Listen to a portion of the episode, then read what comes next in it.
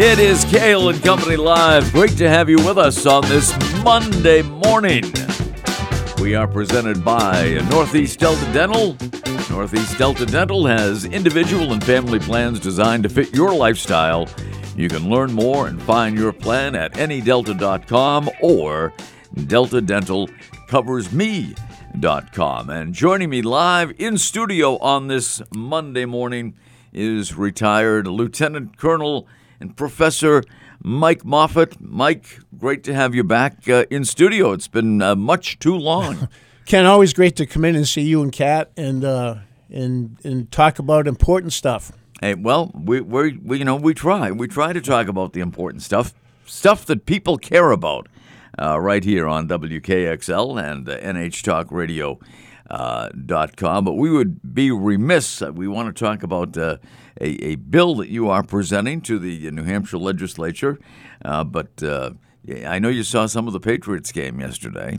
Yes, I did. Yeah, and uh, you know Buffalo after uh, the the cardiac arrest uh, Monday night suffered by uh, Damar Hamlin. They have had a, a, tumultuous week, and there was some question as to uh, whether that game would be played.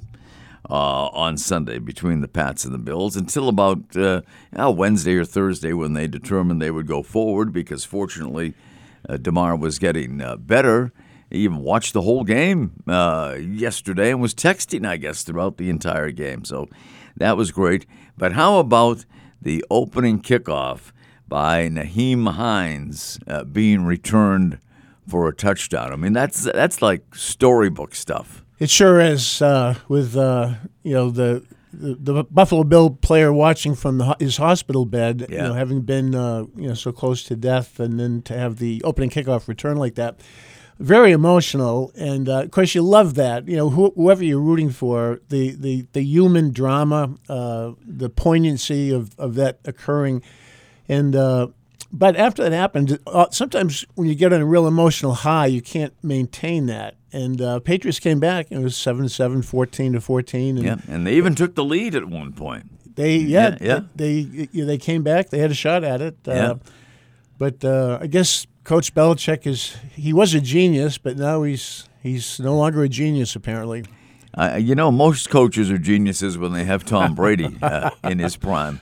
Uh, but uh, you know, th- there was that long debate: who who who was most responsible for the Patriots' success? Was it Bill Belichick or Tom Brady? And I guess you could still uh, debate that issue, and, and certainly both deserved a lot of credit for for what took place. But uh, we have seen what happened uh, following the the departure of Tom Brady, and uh, Brady has been to the playoffs uh, all three years that uh, he has been with Tampa Bay, and the Patriots have made it just once. He went to Tampa Bay and won a Super Bowl his first year there. Now, there's a story.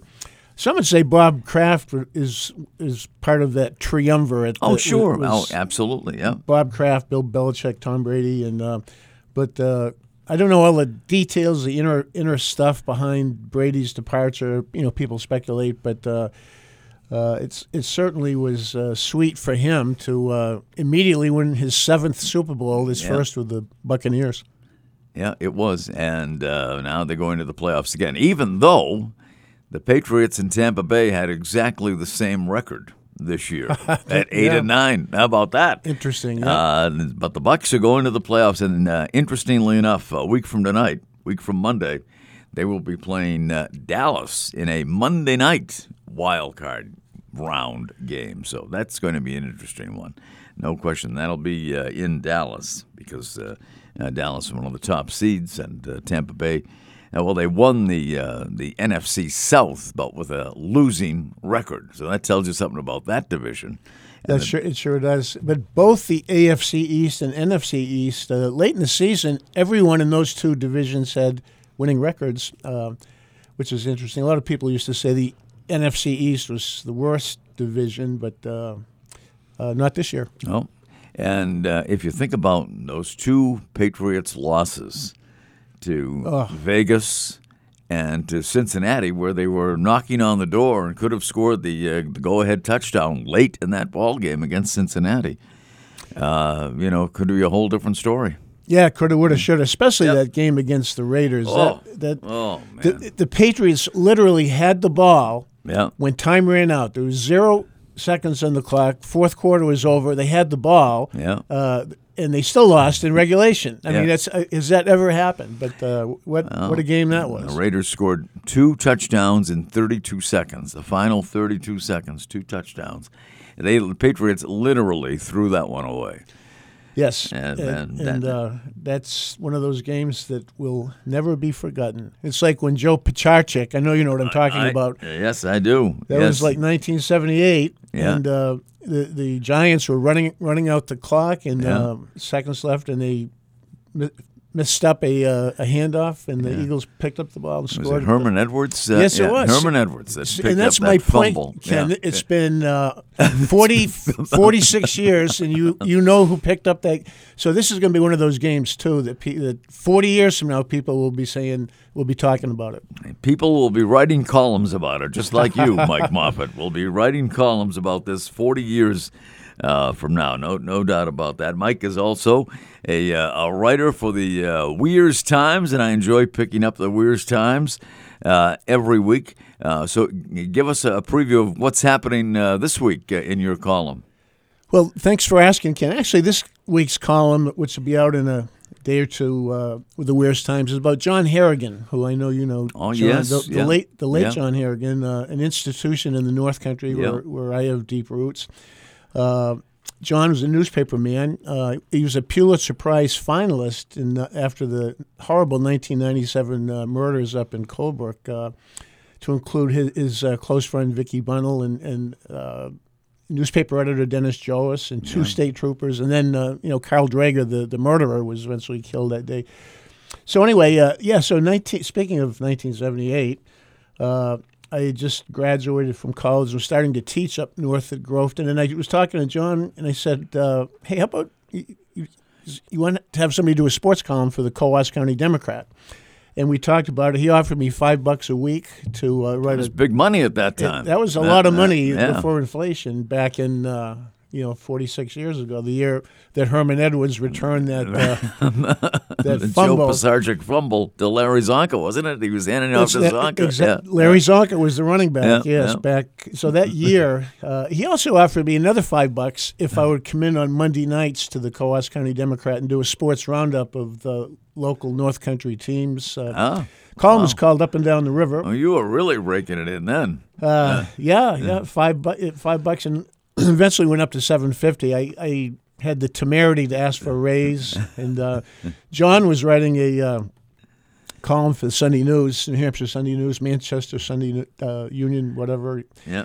and he said he was only getting paid ten bucks for writing that. So I that didn't put me. That's paper went to sixty thousand homes. So I didn't really have a lot of leverage. If he's only making ten bucks, uh, I guess I got to settle for uh, for five. But uh, at any rate, uh, true legend of the North Country, and uh, I know a very good friend of uh, uh, Peter St. James, and uh, he John used to be a, a regular uh, guest on a program that Peter and I used to do at another radio station, and always terrific and uh, very informative and a very funny guy too. He had a great sense of humor. Yeah, he. When I was writing for the Democrat, every uh, fall they had the Dixville Notch uh, half marathon. Used to be a marathon. They also had a relay race, a 12 mile four part relay race where we'd have a team of four runners, and I would usually be one of them. But John always ran the last leg, so he would come running into Colebrook where where the finish line was, where everybody knows John, Yeah. and he'd be. Of course, he's going to run the last leg, waving to everybody uh, coming into the finish line. Uh, just, uh, just, and I did not. He called me one time a couple of years ago. I was at an airport, just out of the blue. I got a call from from John, and uh, it meant a lot to me. And I mentioned this in my column, and uh, I said to myself. Uh, Someday I'm, I'm going to call an old friend out of the blue just to give him a shout out, uh, and that will be a way to keep John's uh, spirit alive in a sense. So Yeah, no, exactly. So uh, I'm- can't wait to read uh, your column. It'll come out uh, either tomorrow or Wednesday, depending on uh, on where you pick it up. But the Weirs Times has been around a long time, and uh, Michael has been writing for the Weirs Times for uh, for how long? since 2005, Wow, that's a long time. It's like 17, 18 years now. except for one year when I went to Afghanistan in 2010. There was a little break there, but uh, they brought me back. Well, Mike, I, I promise we will talk about the bill that you are about to introduce uh, to the uh, legislature, and it, it's a good one. It, it really is, folks, and it's uh, uh, something maybe not a lot of us think about, but uh, well, you'll find out what it is. We'll, we'll explain uh, right after these words. Cail and Company live here on WKXL, NHTalkRadio.com. We are powered by Northeast Delta Dental.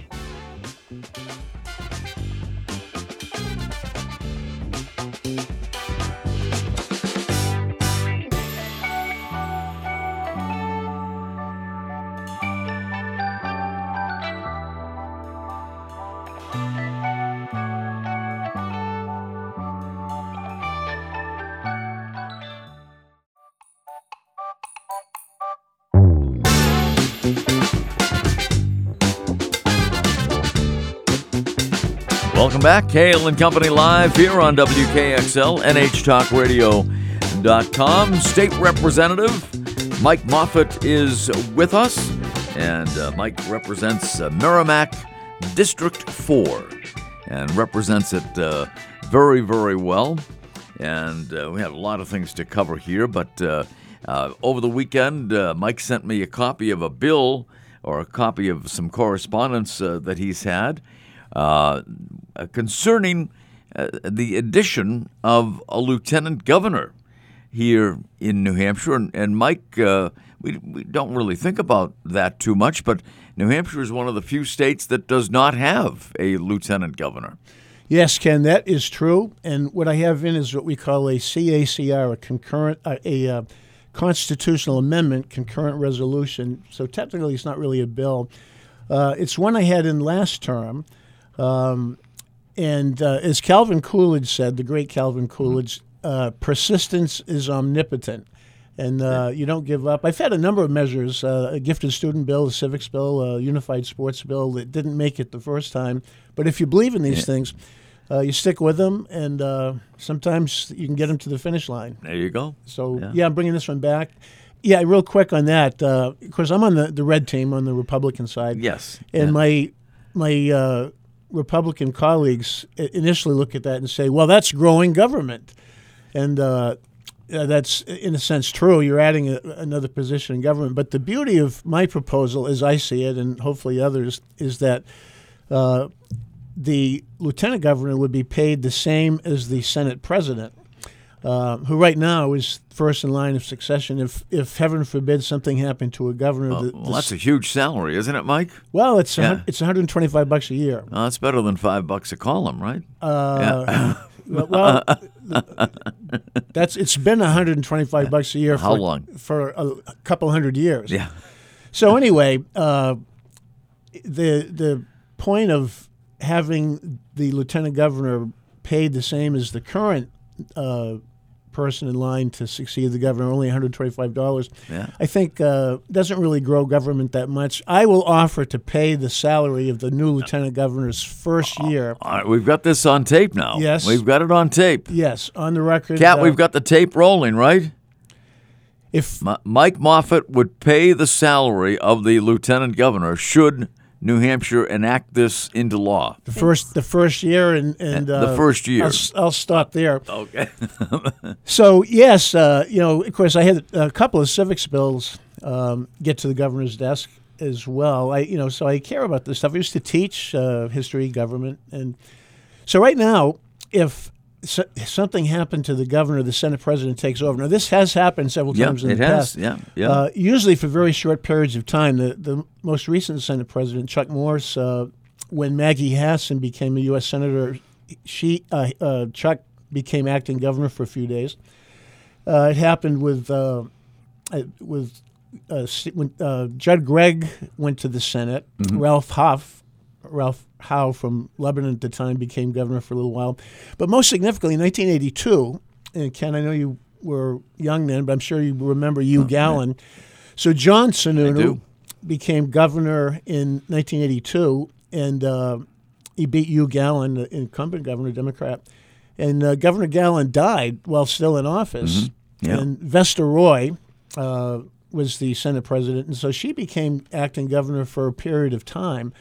Now, she was a Republican, and Gallen was a Democrat. Uh, so here's the problem I see with it. I, think it's a separation of powers issue. Uh, if this, say something, heaven forbid, had happened to Governor Sununu in 2019 or 2020, uh, Senate President Donna Soucy would have become governor. Uh, and had this been the case for a long period of time, for months and months, um, suddenly you have the head of uh, the legislative branch, the, the Senate President, uh, also the head of the executive branch. Yeah. And uh, that's really a very unwieldy situation. You could conceivably have situations where the Senate President, acting governor, could sign a bill in that, that they or or veto a bill that they didn't like that they had heard on the on the legislative side. So that's a problem with our current setup. Uh, yes, most states have lieutenant governors. Not that that's a reason. Just because Massachusetts has does anything is not necessarily a reason for us to do it. But doing it the New Hampshire way, so it's a heavy lift. Uh, but I, uh, I I believe in this, and so do some other folks, and uh, it's going to come to uh, executive departments and administration ED and A committee this week, and we'll talk about it. Or, and they'll at least we every bill or proposal gets a hearing, Yeah. and uh, this will get a hearing this week, and we'll see if I can present it better than last time. Well, I think it makes a lot of sense. I mean, it, it really does. I mean, you, you just explained some of the reasons why uh, it, it would be a, good idea to have a lieutenant governor, especially at that rate of $125 uh, a year, same as the Senate president. And uh, especially since you're willing to pay that uh, that, that salary for the I- first. I'm on the first year. record, yep. And yep, you're on the record now on WKXL. So there, there's uh, nothing like being on the record at WKXL. So uh, at any rate, uh, and, and then you, you also point out in, in uh, what you passed along to me, uh, just the, uh, the the ceremonial part of it. I mean, uh, representing uh, the governor of the state of New Hampshire. Oh, sure. I mean, the governor has a scheduler. It's almost it's a job just to uh, maintain the governor's schedule. So the beauty of this measure, as I see it, Ken, of course, it's my measure. Yeah, I understand. But part of the beauty I see here is that you double the manpower, the person power of the executive, the chief executive, uh, basically for free. So you, you get two governors for the price of one. So these countless invitations for ribbon cuttings and dedications and to go here and go there. Uh, now you have two people who can do that. And also there's other things, you know, you can kind of position somebody to uh, for as a, future player in New Hampshire politics. It depends. You know, you could uh, have an older person who just has great experience, or a young up and comer. And the last time we had this hearing, I got questions like, "Well, where is the desk going to be? Are they going to have their own phone? Uh, who's going to pay for the business cards?" Yeah, the, the, these are the questions that, as you know, as a former rep, uh, that's it's not easy to get something through a committee, and it shouldn't be. Again, that's civics. So uh, you know, I have answers to those questions this time around, and uh, so we'll uh, we'll have a hearing. And uh, I, I, as you can tell, I brought it back. I, I believe in it, and Yeah. I, I, as more people take a little time to look at the wording of the proposed measure, uh, as you did, Ken, in your great wisdom, uh, you saw a little bit of merit there. It sounds like. I, So- I think so. So now, like as in Massachusetts, and we're not you're not doing this because Massachusetts does it. I mean, uh, it, it just doing it. You're doing it because it makes sense, total sense. And sometimes it doesn't have to make sense, but uh, at, at least 43 states have lieutenant governors already. True. Yep. And uh, now, at, like in Massachusetts, they would would they run as a team, like uh, Sununu and Moffat, uh, something like that? Yes, it Yeah, would be, it would be yeah. a ticket. Uh, Yeah, It could yeah. be it could be Ayotte and Cail, uh, whatever, uh, a ticket. Sure. Yeah. Yes, they So- would run so- in tandem. There are some uh, places where they're elected separately. Yeah, yeah. And I I see that as a little. that would be a problem, I think. It, yeah, it could be Yeah. If you get uh, you elect a lieutenant governor who doesn't get along with the governor. That there's a few states that have that system, but that's not what I would want to see here. Is there a, a system where it would uh, be, let's say, a Republican governor and a Democratic uh, lieutenant governor? Could that happen in some states? Yes. Uh, I'm try, I've done some research. I'm trying to think which states select them separately. But it could happen, and Yes. it has happened. Yes, Yeah, and, and that's uh, in fact, if in U.S. history it's a little bit different. But uh, initially, when our country started, the people who ran for president, and whoever got the second highest number of votes, or Right. electoral votes, Yeah. became vice president. Right? Yeah. That's why you had uh, John Adams was Thomas uh, Thomas Jefferson was John Adams' vice president. Uh, Aaron Burr was uh, Thomas Jefferson's vice president, and while and they were rivals, they hated each other Yeah. and uh, and so in fact, as you know, eventually Aaron Burr uh, murdered or in a duel he killed Alexander Hamilton. So here, here's the vice president. Oh, don't ruin it for me. I'm gonna I'm gonna see the musical pretty Oh, soon. It, uh, I've Uh, it's Ham- Hamilton. Uh, yeah, okay. Uh, the the music is good. Uh, yeah. Spoiler alert. Yeah. Uh, Ham- Hamilton dies. But yeah, so it has happened, and it, it, I, I don't know if it's taking place in any any of the 50 states now or 43 where they have lieutenant governors. Uh, but uh, Mike Moffat is proposing a lieutenant governor for the state of New Hampshire. And I, I think it's a, a very good idea, and uh, I think people should, uh, you know, uh, get on board, especially uh, if you're a legislator. Get on board with this. Listen to Ken Cail. He's been around and he's a former rep himself. Well, there, there you go. There's another job opening right there, lieutenant governor. Huh? We'll take a break. Mike Moffat is going to stay with us for uh, one more segment, graciously enough. So we'll uh, take the break and be back. Cail and Company Live, presented by Northeast Delta Dental. They have individual and family plans designed to fit your lifestyle. You can learn more and find your plan at nedelta.com or deltadentalcoversme.com.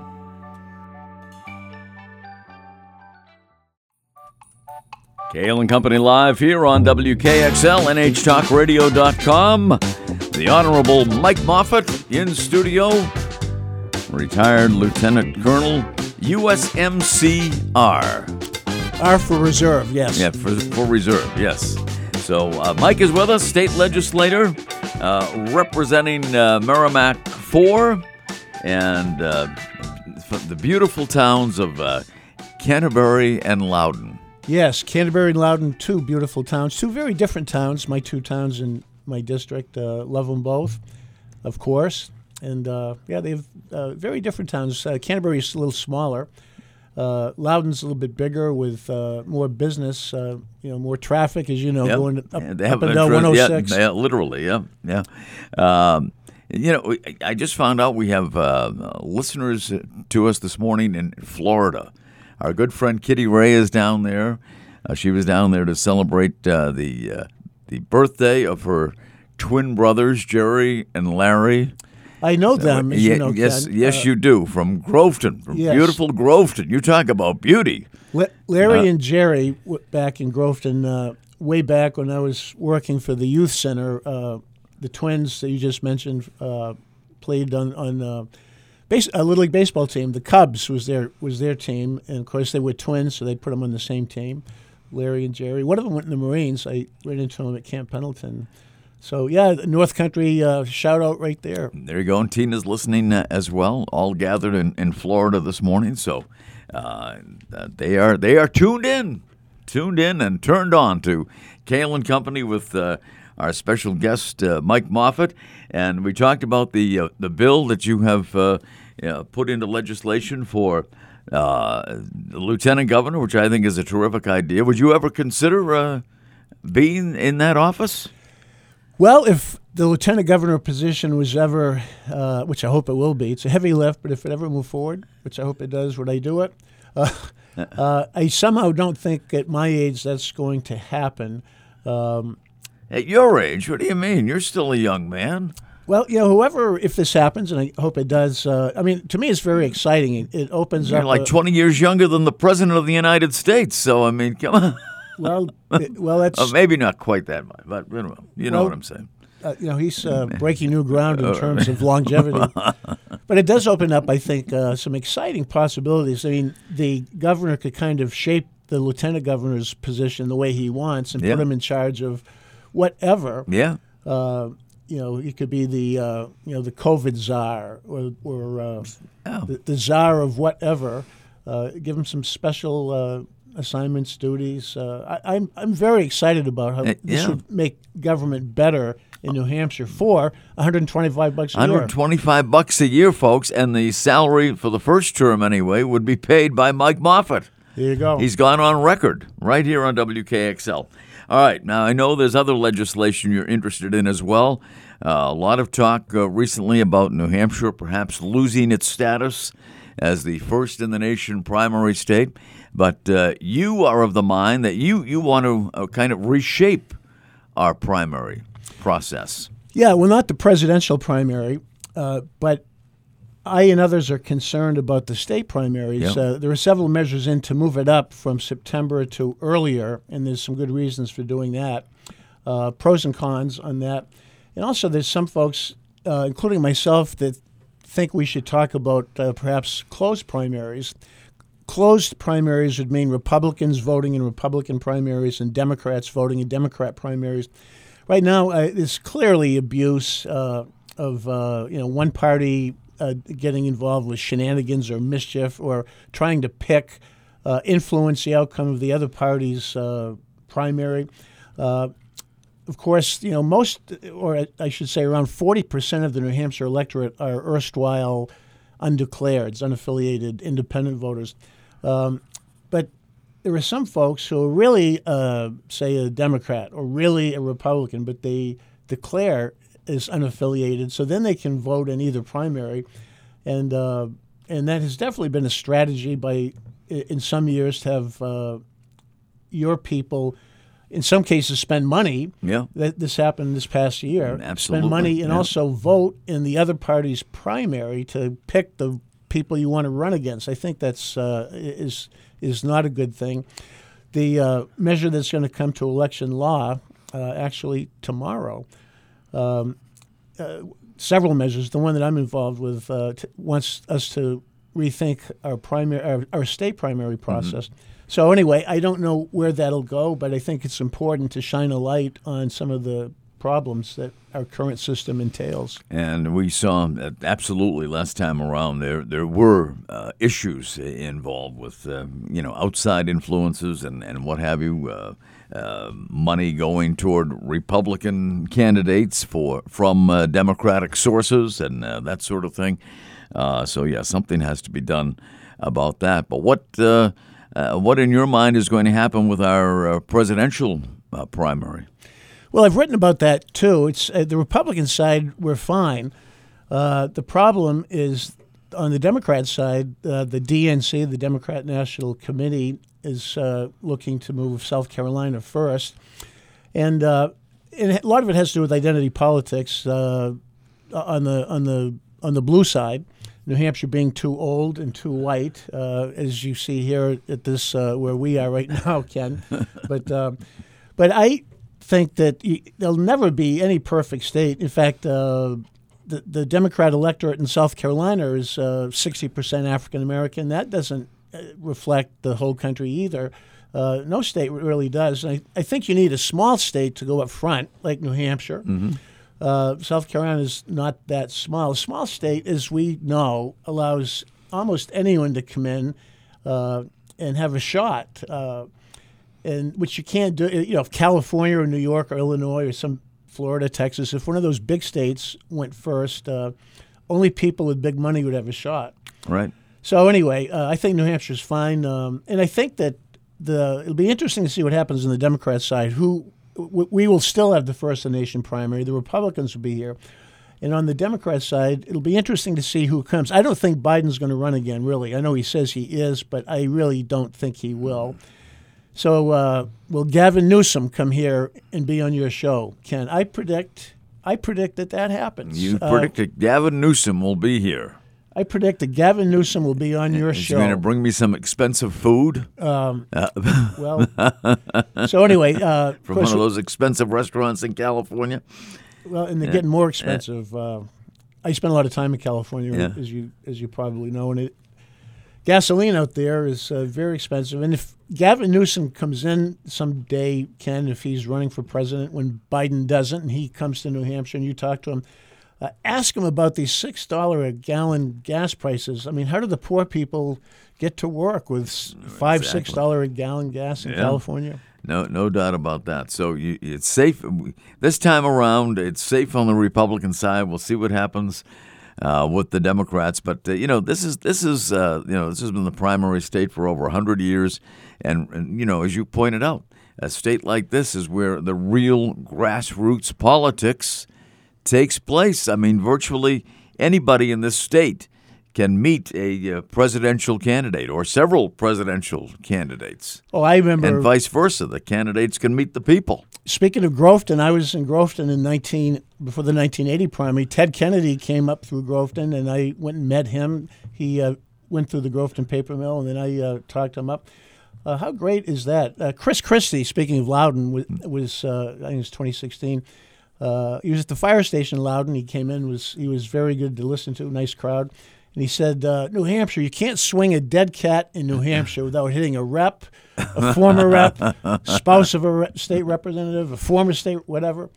So uh, it's wonderful for New Hampshire, and uh, we will see exactly what plays out uh, next year. But the Republicans are fine. Oh yeah, yeah, Uh, it's, it'll be interesting to see who comes on the Democrat side. yeah. No, Time, time will tell. We'll, we'll uh, well, I don't think, as I said, I don't think President Biden's going to run again. He says he is, but I just, I can't see uh, it. and the Democrats really don't want him to run either. No, he'll be talked out of it, I'm sure. I predict in July he'll yeah. he'll make an announcement that maybe he's not going to run again, and then Gavin Newsom will be in Ken, and I made the prediction that he will want to be on on your show. Gavin Newsom will be on this show. Predicts Mike Moffat. Uh, we got that on tape too. so uh, Governor Sununu gave his uh, State of the State uh, address last week, and I noticed uh, what stood out to me was that there was a history uh, class in attendance from Groveton High School, and I said, Mike Moffat must have something to do with that. You know, I did not. You did not? I was at the uh, inaugural address, which was wonderful. Uh, yeah, the Groveton kids were, were up in the gallery. Mallory Lanktow, Lankau is the civics teacher up there. I went up and got a picture with her and them. Was uh, and I used to teach uh, civics Yeah. up at Groveton. So, Yeah. Groveton Purple Eagles at the inauguration. Wonderful to see. It The- was great to see. And it was great to see you at the inauguration. I wasn't there, but I did catch a glimpse of you on TV. There was a little quick shot. Yes, I was sitting behind the, uh, the, the the girl, little girl who sang the anthem, and so I'm sure uh, when she sat down, everybody's cheering. That I was sitting behind her, and and uh, so someone might have seen that I was there I, was I saw that. I, you were in te- you were in attendance, ha- and happy to be there. as as was the uh, Groveton High School civics class. Mike Moffat, always great, and uh, to see you and have you on the show, and we'll find out what happens with CACR one. CACR one, Lieutenant Governor, it's time. And it's it time. is time. The time has come. it probably came many years ago, but uh, at, at least you're, you're pushing it forward, and uh, keep us posted on that. Thanks, Ken. Mike Moffat, retired Lieutenant Colonel, USMCR, here on Cail and Company, representing Merrimack 4, the beautiful towns of London, of uh, Loudon and uh, Canterbury. We'll take a break. Cail Company continues right after these words on WKXL and NHTalkRadio.com, powered by Northeast Delta Dental. Welcome back, Cail Company live here for a Monday, a very special Monday because it is Law Enforcement Appreciation Day. And if you should see a police officer or a state trooper today, just take a minute, not even a minute, just thank them for his or her service uh, to our city, uh, to the city you happen to be in, to our state uh, because they do an amazing job. And, uh, you know, unfortunately, we uh, sometimes take them for granted. But what law enforcement does is something very, very special and meaningful. And just on, on, on this day in particular, Law Enforcement Appreciation Day, just, just say thank you for what you do. John Leahy is with us. John, good morning to you. Good morning, Ken. And uh, I'd like to follow up your comment by also uh, giving a shout out to a couple of members of my own family who have been uh, law enforcement officers. Uh, they're both retired. One was a Vermont state trooper, another one was local down here in Massachusetts. But you're right; they put it all out on the line, and I'd like to uh, thank them and all the law enforcement officers out there. No, absolutely. I did not know that, John. I, I did not know you had uh, relatives in, in law enforcement up until this very moment. So uh, I'm glad you did have the opportunity to send them a, a shout out here. And uh, I hope everyone takes just, just a second. It's only going to take three seconds out of your day to just thank these people uh, for their service. And uh, what they do is so important uh, to our our well being and the the community that we live in. Well, John, Indeed. it was finally finally a good weekend uh, for the UNH Hockey Wildcats in Hockey East.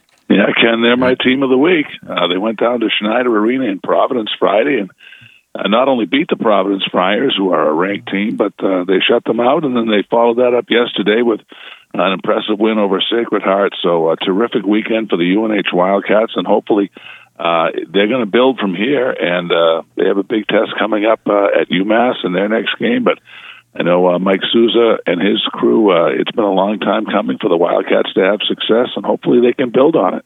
Yeah, hopefully uh, that that will be the case, and, and take that uh, momentum on to uh, to take on a, a very good uh, UMass team.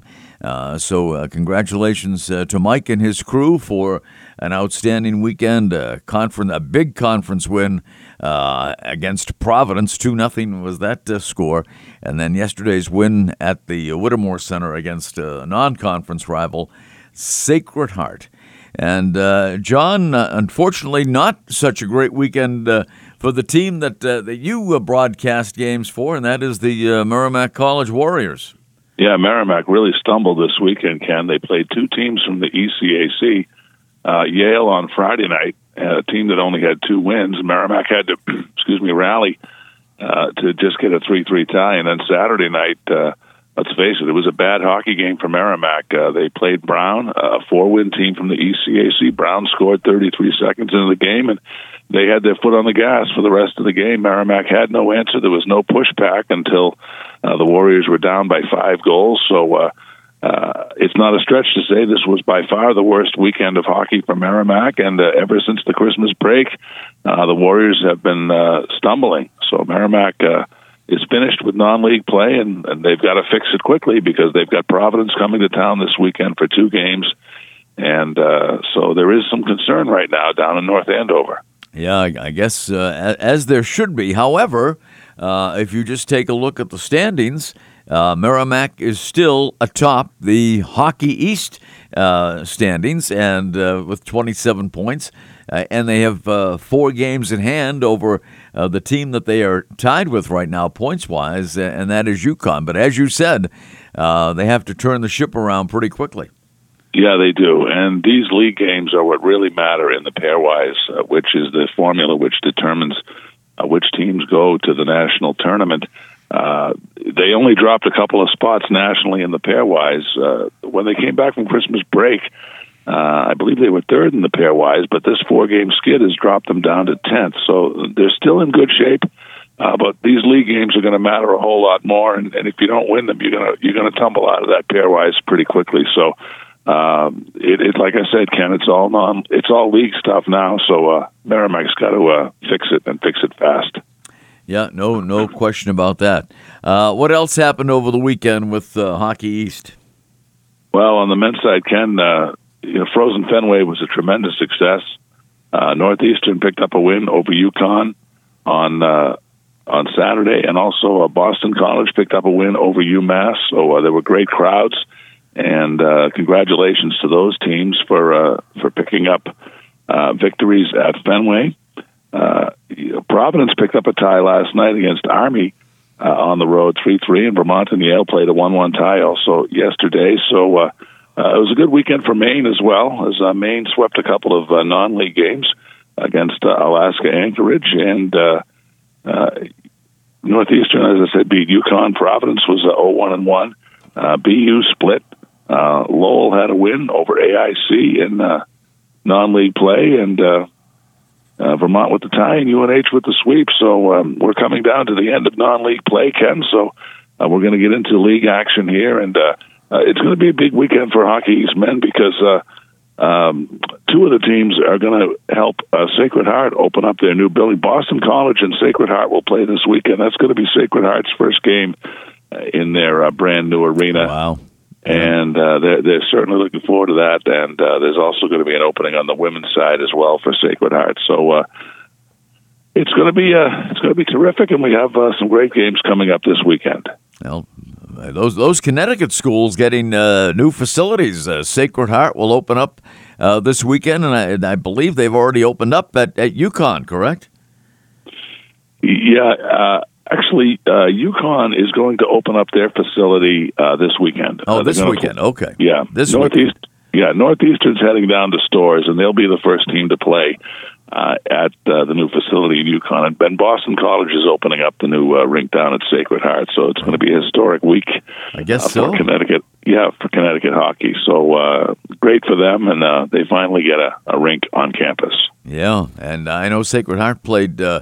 Quite a few of their games in in Bridgeport. I mean, Sacred Heart is in Bridgeport or Fairfield, depending on what side of the line you're on. But I know they played you know, in the uh, same uh, facility as the uh, the Bridgeport Islanders for, for quite some time. I used to go down when I was doing the Monarchs. Uh, a lot of times, uh, Sacred Heart would be playing a, a, game before the American Hockey League game that night. So uh, I know they've been kind of orphaned, but now they have their own facility, so that's terrific. Yeah, I've never done a game in Bridgeport. I've, I've driven by that arena many, many times. I've heard uh, great things about it. But no, uh, anytime you talk to Mike Cavanaugh, the head coach at uh, UConn men's hockey, uh, he's been talking about that arena and how special it's going to be. And uh, the thing is, UConn is still going to play some games at the XL Center in Hartford. They're not going to abandon it, but uh, right. like I said, uh, for the most part, the, the UConn, uh, both the men and the women, are going to play uh, at home in Storrs, So uh, they're very excited about that new arena down there. I guess so. Well, what's the capacity? You know. Uh, I'm not sure. I think that information is available online. Yeah. Uh, they, they they probably have a Wikipedia article uh, written about it right now. So uh, that probably has that information. But I, I hope to see it down the road. Uh, Merrimack doesn't do road broadcasts anymore, but uh, I'm hopeful uh, to get down there just to check it out and, and see uh, how great a facility it is. Yeah, it'll be uh, terrific to see. What I know they had a, a good crowd at Fenway. What what was? Do you know what the attendance was? I I never saw it. What the attendance was? Yeah, I, I don't know off the top of my head either, but Ken, uh, they have those figures online. If you go to hockeyeastonline.com and check out the box scores, uh, they usually print the attendance with it. But uh, from what I've heard, uh, the the attendance was uh, very good at Fenway, and the the uh, weather conditions were optimal. So they were, yeah. I, yeah. yeah, I think I think overall it was a, a, very good success all the way around. Absolutely, John Leahy is with us, so uh, we would be remiss if we did not mention the uh, the women's side of the Hockey East ledger. Yeah, well, uh, BU and Holy Cross played in the uh, in the women's Frozen Fenway on Friday, and Holy Cross snapped a 13 uh, game losing streak by uh, beating Boston University by a score of three to two. So. Uh, certainly a big win for the Crusaders as they try to get back on track. Uh, Northeastern and BU played yesterday, and uh, Northeastern won six to nothing. So the Huskies continue to roll on. As I uh, apologize for the condition of my voice, uh, the Huskies with 47 points. They've got a 13 point lead over Vermont as uh, Vermont swept Providence this weekend. That was a clash of the Titans. The Friars went up to Vermont, and uh, Vermont handled business. So the Catamounts are now in second place. PC with a sweep over Maine. So uh, the Eagles are red hot. They've won seven in a row. And uh, Merrimack and UNH both played in a tournament out in Minnesota and uh, they both were swept by two very good teams, Minnesota and St. Cloud State. So the women are coming around the bend too, and uh, they're going to also play a lot of league games coming up. So the women are coming down the home stretches. They finish earlier than the men too, so uh, the the action's going to heat up very quickly. Now, by the way, but while you were talking about the uh, women's results in Hockey East, I just checked it out. Twenty-two thousand five hundred was the announced attendance at Fenway Park for the uh, doubleheader on Saturday night. So there you go. 20, That's awesome. 22,500. So a great crowd at, at Fenway for uh, that uh, doubleheader on Saturday. The frozen Fenway twin bill. John, as always, thank you. Uh, take care of that uh, golden voice, and uh, uh, we will see you again uh, in Concord in early February. So we look forward to that. Absolutely, Ken. I can't wait to get up there. And uh, in the meantime, I'll talk to you next week. Looking forward to it. John Leahy, voice of the Merrimack College Warriors hockey team, always checking in on Monday, bringing us up to date on uh, Hockey East.